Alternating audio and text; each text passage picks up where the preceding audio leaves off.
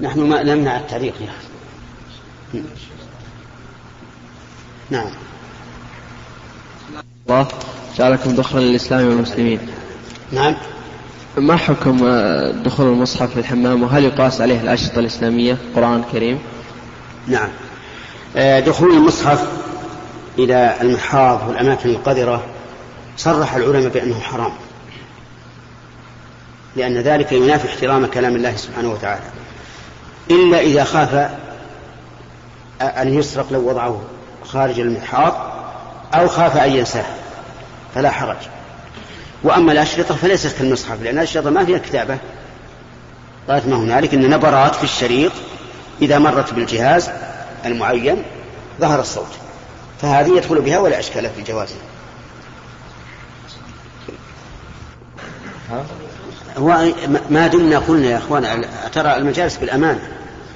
ما دمنا قلنا اللي في البلد لا, ما لا ليس له حق. أي ساعي يواجهني ويسأل. عنده 500 ريال سعودي ومضى عليها الحول فهل فيها زكاة؟ وما هو مقدار النصاب في هذه العملة؟ طيب. 500 ريال ورق ولا فضة؟ ورق. ورق. ينظر هل تساوي 65 ريال فضة أو لا؟ إذا كانت تساوي هذا فهي نصاب ففيها الزكاة وإن كانت لا تساوي فهي دون النصاب فليس فيها زكاة. يعني مثلا لو قلنا 56 ريال فضة الريال بعشر ورقات كم يكون النصاب؟ صار خمسين وستين. إذن خمسين ما فيها ما فيها زكاة. فأنت اسأل آه، أهل المصارف قل ماذا يسوى الريال الفضة؟ وعلى هذا الأساس ينبني هل بلغ النصاب أو لا. عرفت الآن؟ اسأل خمسمائة ريال ورق. اسأل الصيارف. قل كم يسوى من الفضة؟ إذا قالوا يسوى ست وخمسين ففيه الزكاة. إذا قالوا لا يسوى إلا خمسين فليس فيه زكاة. نعم. تفضل. يلاحظ ولله الحمد في الآونة الأخيرة ازدياد عدد الصخرة وانتشاره في هذه البلاد لله الحمد. ولكن نلاحظ أن كثيرا من الشاب الذي يلتزم يصل إلى حد معين من الالتزام ثم يثبت عليه ويكون مقدار ضعيف وهش من الالتزام. وانتشار هذه الظاهرة أصبح يعني هناك غثائية في الالتزام. أصبحت إيش؟ يعني غثائية في الالتزام.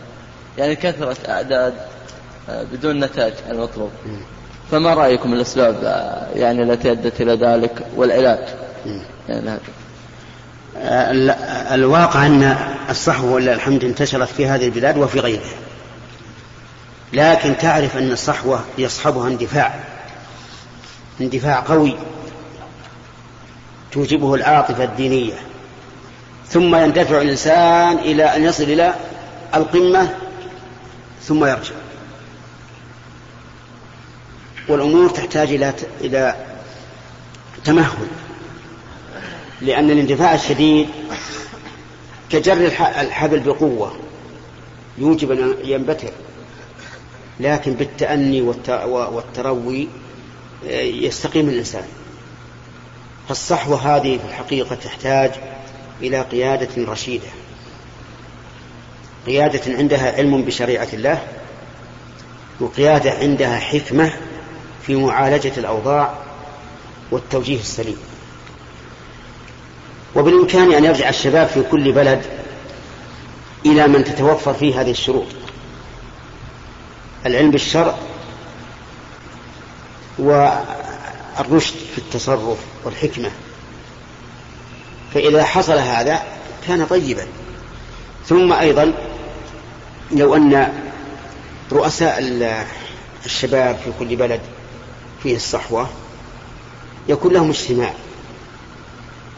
وتدارس في الأمور إما في مكة عن طريق أخذ العمرة وإما في المدينة وإما في أي بلد شاء لكن أسهل شيء وأحسن شيء في مكة والمدينة لأجل أن يتدارسوا أحوال الشباب ويوجهوهم التوجيه السليم حتى لا يتفرقوا من هنا وهناك. ف ثم إن أيضا هذا الفتور الذي يعتري بعض يعتري الإنسان بعض الأحيان أمر معهود حتى عند الصحابة في عهد الصحابة. كان النبي صلى الله عليه وسلم يعظهم ويتكلم معهم حتى يكونوا كأنهم يرون الآخرة رأي العين. فإذا ذهبوا إلى أهلهم وعافسوا النساء والأولاد حصل منهم الغفلة فشكوا ذلك إلى الرسول صلى الله عليه وسلم. فقالوا فقال لهم ساعة وساعة. ساعة وساعة. فالإيمان في القلوب كأمواج البحر. أحيانا تهدأ وأحيانا تموج. والشيطان أيضا عدو متلصق كما قال الله تعالى عنه أنه قال فبما أغويتني لأقعدن لهم صراطك المستقيم. ثم لآتينهم من بين أيديهم ومن خلفهم وعن أيمانهم وعن شمائلهم. وعجز أن يقولوا من فوقهم. لأن من فوقهم من؟ الله عز وجل. فهو يهاجم. كل ما وجد فرصة للهجوم هجم. والعجيب أنه يهجم على وجه قد لا يشعر به الإنسان. إذا رأى في الإنسان تمسكا بالدين هجم عليه من جهة الغلو أو من جهة الوسواس حتى يحصل به هذا المرض ولا يفعل العبادات. يعني بعض الناس من شدة ما رأى من الوسواس صار لا يصلي نسأل الله العافية. يعجز يكاد يغمى عليه يموت إذا أراد الصلاة. وإذا رأى في, في الإنسان تهاونا والحديث عن الشيطان إذا رأى من الإنسان تهاونا خذله زيادة حتى ينسلخ من الدين وهو لا يشعر. وخلاصة القول أني أرى في هذه الصحوة أن تكون مبنية على أساس من العلم بالشرع ومن العلم بالتصرف وكيف يتصرف الإنسان لأن كل مقام له مقال. انظر هذا المثال. لو أن ابنك فعل معصية. وشيخك فعل معصية. هل تنكر على شيخك كما تنكر على ابنك؟ ها؟ ابنك تصيح به. وتوبخه. وتضربه. ولا تبالي لكن هل شيخك مثلا تصيح به أو توبخه؟ أبدا. تأتيه بلطف وتقول فعلت كذا وكذا وكنت أحسب أنه حرام. هكذا تقول. ما تقول فعلت كذا وكذا وعصيت الله اتق الله. وإن كان هذا حق لا إن كان هذا حقا ولا مانع أن يقول الإنسان لأتقى الناس اتق الله. فها هو الرب عز وجل يقول للرسول صلى الله عليه وسلم يا أيها النبي اتق الله في أول السورة. وفي أثناء السورة قال واتق الله وتخفي في نفسك ما الله مبديه. لكن لكل مقام مقام فإذا رأيت مثلا من من, من شيخك معصية فعلها ابنك الذي وبخته وضربته لا يمكن أن تعامل شيخك بمثل هذه المعاملة. تعامله باللطف واللين الذي يحصل به المقصود. فلا بد من هذا. كذلك أيضا ما أشرت إليه أنه ينبغي أن يتخذ الشباب في كل بلد شخصا يقتدون به ويستقون مناهجهم منه. يكون هذا الشخص على جانب كبير من العلم ومن الرشد في التصرف. وثالثا أن أن هؤلاء الذين اختيروا لقيادة الشباب يكون لديهم اجتماعات للبحث والنظر في أمر الشباب حتى يصبحوا ما, ما, ما يعوج منهم. لأن بعض الشباب يكون عنده عاطفة قوية قوية جدا حتى لو كان أمامه باب لكسره. وحتى أنه ربما يأتي إلى شخص يسأله عن مسألة وإذا أفتاه بغير ما, ما, ما يشتهي قال خلاص أنت مبتدع أنت لا تعرف. ثم يهجره. ما هو صحيح هذا. الواجب أن, أن, أن الشاب يكون عنده أدب. وإذا أفتي بغير ما يراه يناقش. والحمد لله. والواجب أيضا على العلماء الذين يفتون الشباب الواجب عليهم أن يقدروا ظرف الشاب. وأن يخاطبوه بما يجذب محبته إليهم. وأن يبينوا له. بالهدوء. والشاب الذي عنده صحوة دينية يكفيه أن تقول له قال الله قال رسوله والشاب الذي دون ذلك يحتاج مع قول الله ورسوله إلى دليل آخر من العقل. دليل من العقل. حتى بعض الناس الآن من الشباب لا يستدل بالقرآن والسنة يستدل بالعقل. وإن كان هذا خطأ لا شك فيه لكني أقول إنه لابد أن تطعم الأدلة الشرعية مع ناقص الإيمان. بإيش؟ بدليل من العقل ليقتنع. ولهذا تجدون القرآن مملوءا من الأدلة العقلية لأنه يخاطب قوما ليس عندهم من الدين ما يحملهم على قبول الحق من الكتاب والسنة. ولكن إذا كان عند الإنسان دين كفاه ما بالكتاب والسنة. قالت امرأة لعائشة رضي الله عنها ما بال الحائض تقضي الصوم ولا تقضي الصلاة؟ الحائض لا تصوم ولا تصلي صح؟ ولكن يجب عليها أن تقضي الصوم ولا يجب أن تقضي الصلاة. تقول ما باله ليش؟ وش الفرق؟ كلها فريضة كلها من أركان الإسلام. ماذا قالت عائشة؟ قالت كان يصيبنا ذلك فنؤمر بإقضاء الصوم ولا نؤمر بقضاء الصلاة. استدلت, استدلت لها بإيش؟ بالشرع. خلاص. نؤمر بهذا ولا نؤمر بهذا. وما دمنا لم نؤمر به فالذمة بريئة. انتبه. لكن هل هذا يكفي من كان ناقص الإيمان؟ لا. شوف دليل عقلي. العلماء قالوا في تعليل ذلك عقليا الصوم لا يتكرر. في السنة مرة. والصلاة تتكرر من حين ما تطهر المرأة وهي شارعة في الصلاة فهذا يعوض هذا. فلا تقضى الصلاة والصوم يقضى وهذا تعليل واضح. نعم. الرحيم.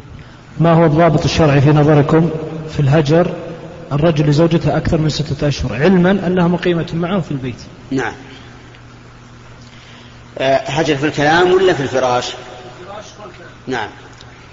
أما في الكلام فلا يجوز لأحد أن يهجر أخاه المؤمن فوق ثلاثة أيام مهما كان زوجة أو قريب أو صاحب أو رجل شارع.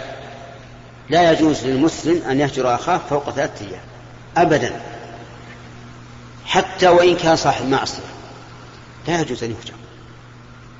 لأن النبي صلى الله عليه وسلم قال لا يحل لأحد أن يهجر أو قال لمؤمن أن يهجر أخاه فوق ثلاث. يلتقيان فيعرض هذا ويعرض هذا وخيرهما الذي يبدأ بالسلام.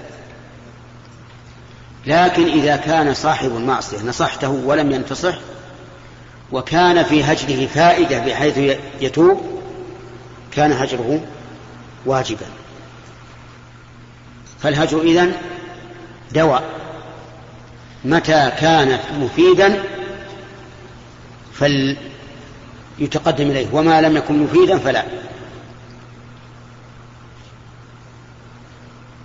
فإن قال قائل أليس النبي صلى الله عليه وسلم هجر كعب بن مالك وصاحبيه هلال بن أمية ومرارة بن الربيع بن الربيع؟ فالجواب بلى ولا؟ طيب الجواب بلى. هجرهم. لكن هل أفاد هجرهم؟ نعم أفاد. فائدة عظيمة. قال الله تبارك وتعالى وعلى الثلاثة الذين خلوا حتى إذا ضاقت عليهم الأرض ما رحبت وضاقت عليهم أنفسهم وظنوا أن لا ملجأ من الله إلا إليه. كل هذه تدل على أن الرجال تأثروا. ثم تاب الله عليهم ليتوبوا إن الله هو التواب الرحيم. فالحاصل أن هجر الهجر في الكلام كما سمعت. هجر المرأة في فراشها. بينه الله عز وجل في القرآن أكبر بيان. فقال واللاتي تخافون نشوزهن فعظوهن واهجروهن اقف اهجروهن في المضاجع ما قال في الكلام. واضربوهن. فإن أطعنكم وقمن بما يجب فلا تبغوا عليهن سبيلا. وإذا كنتم أعلى منهن درجة فاذكروا علو الله. فلا تبغوا عليهن سبيلا. أكمل الآية إن الله كان عليا كبيرا. فهذا هو الطريق. فلا يحل له أن يهجرها في الفراش ستة أشهر ولا أربعة أشهر ولا أقل من ذلك إلا إذا بدر منها نشوز لم تتب إلا بذلك.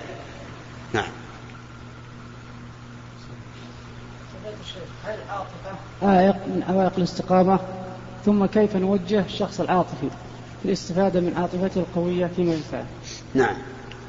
العاطفة لا شك لا بد لكل شيء من عاطفة. يعني لو ماتت العاطفة ما صار الإنسان. العاطفة تحمل الإنسان على التقدم فلا بد منها. لكن تحتاج إلى ضبط وميزان. إلى ضبط وميزان. فمثلا إذا كان الإنسان مثل ما رضي عن المجتمع ما رضي عن الحكام مثلا. وعنده انفعالات كبيرة. نقول اصبر. أنت أنت عندك هذه الغيرة عندك هذه العاطفة حبا للانتقام أو حبا لإقامة الشريعة. إن كان حبا للانتقام فهو هالك. وإن كان حبا لإقامة الشريعة قلنا تعال. ثبت عن النبي صلى الله عليه وسلم أنه قال خير الناس قرني ثم الذين يلونهم ثم الذين يلونهم. انظر إلى هذه القرون الثلاثة المفضلة كيف تعامل الحكام؟ مع أن في حكامها في ذلك الوقت من بعد الخلفاء الراشدين ما ما ينكر. ومع ذلك كانوا كانوا يعاملون الولاة بما يقتضي السمع والطاعة كما أمر بذلك النبي عليه الصلاة والسلام. حتى أن الرسول أخبر بأن الولاة الذين أو الخلفاء والأمراء الذين يؤخرون الصلاة وقتها أن نقوم نحن بما أوجب الله علينا ونصلي الصلاة في وقتها ونتركهم. لكن إذا أدركنا الصلاة معهم صلينا. أما نحن نصلي في الوقت هم إذا أخروا وأدركتنا الصلاة معهم صلينا وكانت لنا نافلة. فنبين له. نبين معاملة الإمام أحمد رحمه الله للمأمون وغير المأمون ممن ابتلوه وآذوه. ننظر إلى إلى إلى شيخ الإسلام أوذي أو آذوه الحكام وانظر كتاباته إليهم تلطف معهم. نبين هذا هدي السلف. وهنا في ظني إذا كانت عاطفته لله عز وجل سوف إيش؟ تهدأ. أما إذا كان لحب الانتقام فهذا هالك بلا شك. نعم. بسم الله. صلى الله وسلم على رسول الله. فضيلة الشيخ غفر الله لك. ما رأيك يا شيخ في رفع السبابة في الدعاء الذي يقال في الجلسة التي بين السجدتين في الصلاة؟ نعم. الذي أرى أنه سنة. الذي أرى أنه سنة. ولي في ذلك سلف. منها حديث وائل بن حجر في مسند الإمام أحمد الذي قال عنه الساعات إن سنده جيد وقال عنه الأرناووط في زاد المعاد إنه صحيح.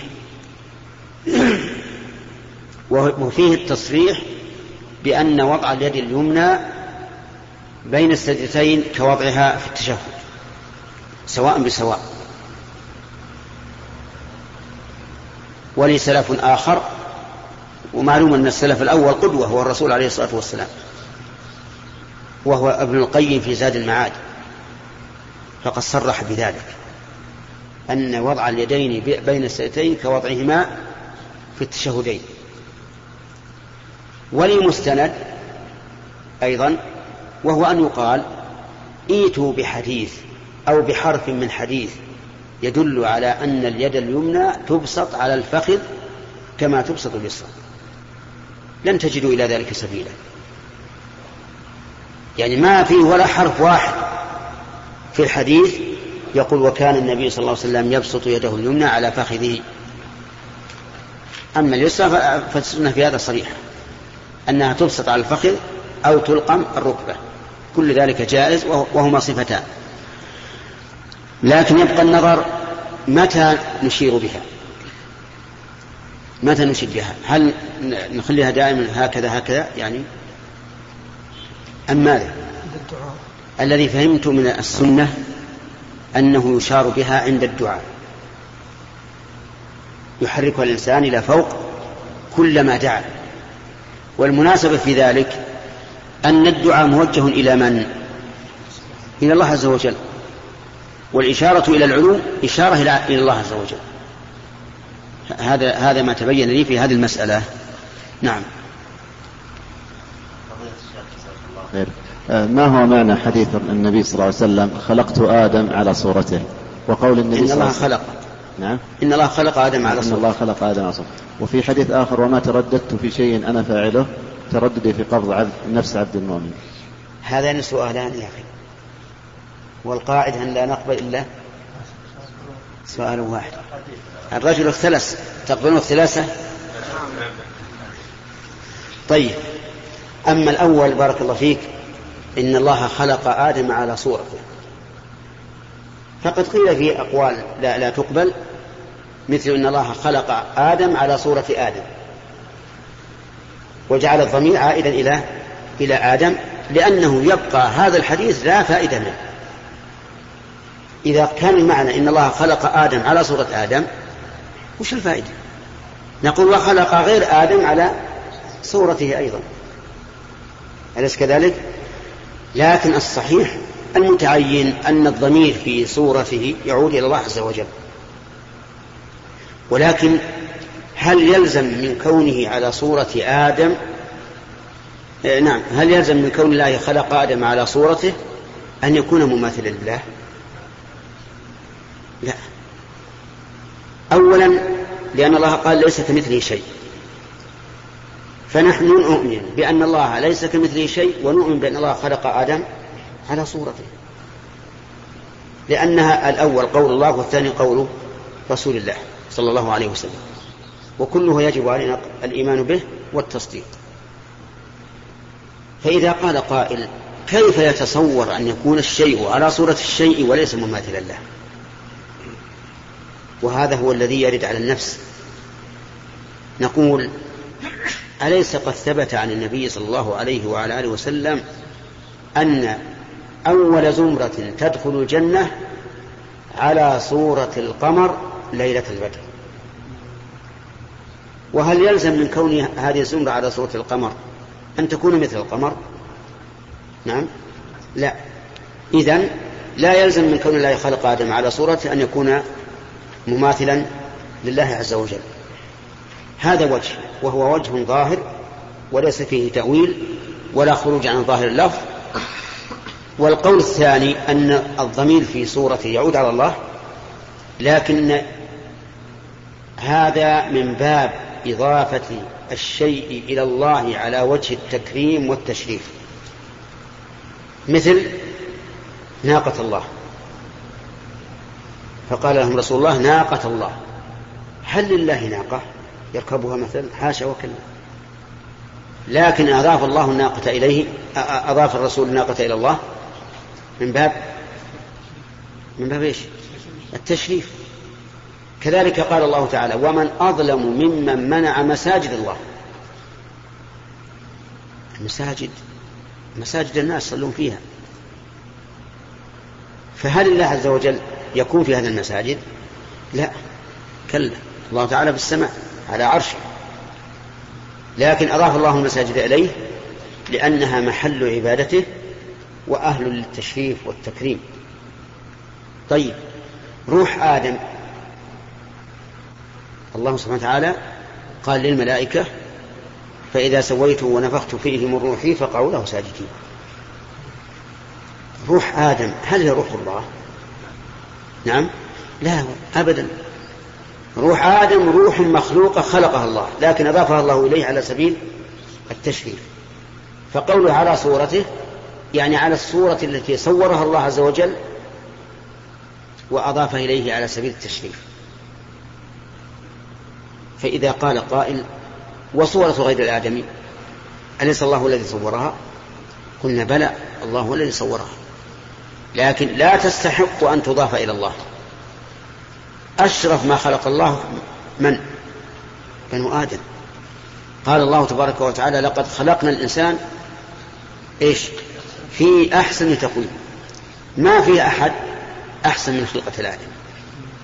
لقد خلقنا الإنسان في أحسن تقويم. إذا تكون صورة الآدمي ليست كصورة غيره من البشر فلهذا استحقت أن تضاف إلى الرب عز وجل تشريفا وتكريما. فصار معنى الحديث إيش؟ له معنى. المعنى الأول إجراؤه على ظاهره وأن نقول لا يلزم من كون الله خلق آدم على صورة أن يكون مماثلا لله. هذا واحد. الوجه الثاني أن يقال على صورته أي على أن الله خلق آدم على الصورة التي اختارها وأضاف إليه على سبيل التشريف ولهذا قال لا يقبح الوجه ولا يضرب حتى فتتغير آه هذه الصورة التي خلق الله عز وجل. أما السؤال الثاني الذي جاء اختلاسا ونحن نوافق على الإجابة عليه لما فيه من الفائدة فهو قوله سبحانه وتعالى في الحديث القدسي ما ترددت عن شيء أنا فاعله ترددي عن قبض نفس عبد المؤمن يكره الموت وأكره إساءته ولا بد له منه. إن الله عز وجل لا يحب أن يفعل شيئا يكرهه عبده المؤمن. بل قال الله تعالى من عادى لي وليا فقد إيش؟ آذنته بالحرب. أي إنسان يعادي ولي من الله وليا من أولياء من أولياء الله وأولياء الله هم الذين آمنوا وكانوا يتقون فإنه يكون معلنا الحرب على الله عز وجل. فلا يحب الله عز وجل أن يفعل ما يكرهه عبده المؤمن. فيتردد لا للشك في كون هذا مصلحة أو غير مصلحة. ليس عن جهل. لكن يتردد من جهة ما يتعلق بالعبد. هل يفعله وهو يكره العبد أو لا يفعله وبهذا نعرف أن التردد نوعان. تردد للشك في النتيجة فهذا إيش؟ منزه عنه الله عز وجل. ينزه الله عنه لأن الله تعالى لا يخفى عليه شيء. هذا يقع مني أنا ومن فلان وفلان. نتردد في فعل شيء لأننا نجهل النتيجة ولهذا نستخير الله.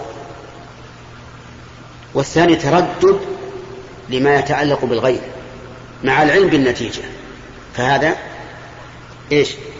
يوصف الله به ولا لا؟ يوصف الله به. وليس فيه نقص بأي وجه من الوجوه. عرفت؟ طيب. ال ال ما فيه بالدور يا أخي. يلا يا جماعة. عند السؤال؟ تفضل.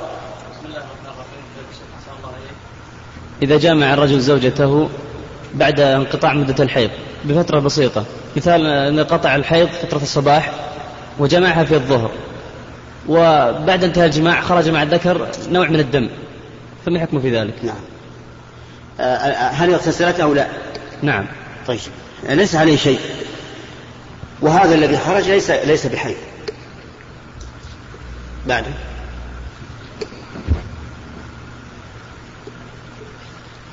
فضيلة الشيخ حفظكم الله. رجل له زوجتان وكل واحدة منهما في مكان يبعد عن الأخرى. فلا يتسنى له يعني العد في المبيت. مع العلم أن مقر عمله وتجارته عند إحدى الزوجتين. مما يحتم عليه أن يقضي وقت أطول عند إحداهما دون الأخرى. فيعني هل هو هذا الزوج آثم أم لا؟ آه، ينظر هل الزوجتان راضيتان على هذا الوضع أو لا. إن كانتا راضيتين فالأمر واضح. لأن الحق لهما فإذا رضيتا بما يفعل الزوج فلا إشكال. فإن طالبت كل واحدة بحقها من تصحيح الوضع. آه، نعفيكم من كوني منه أيضا الأخرى ستة أيام. إذا كان يشق عليه التردد كل يوم أو ما يتفقان عليه. نعم. قدم إي نعم. آه الأخ موسى أنا قد فوضته يخبرنا بانتهاء الوقت. أيها الإخوة وقد أشار بأن الوقت قد انتهى.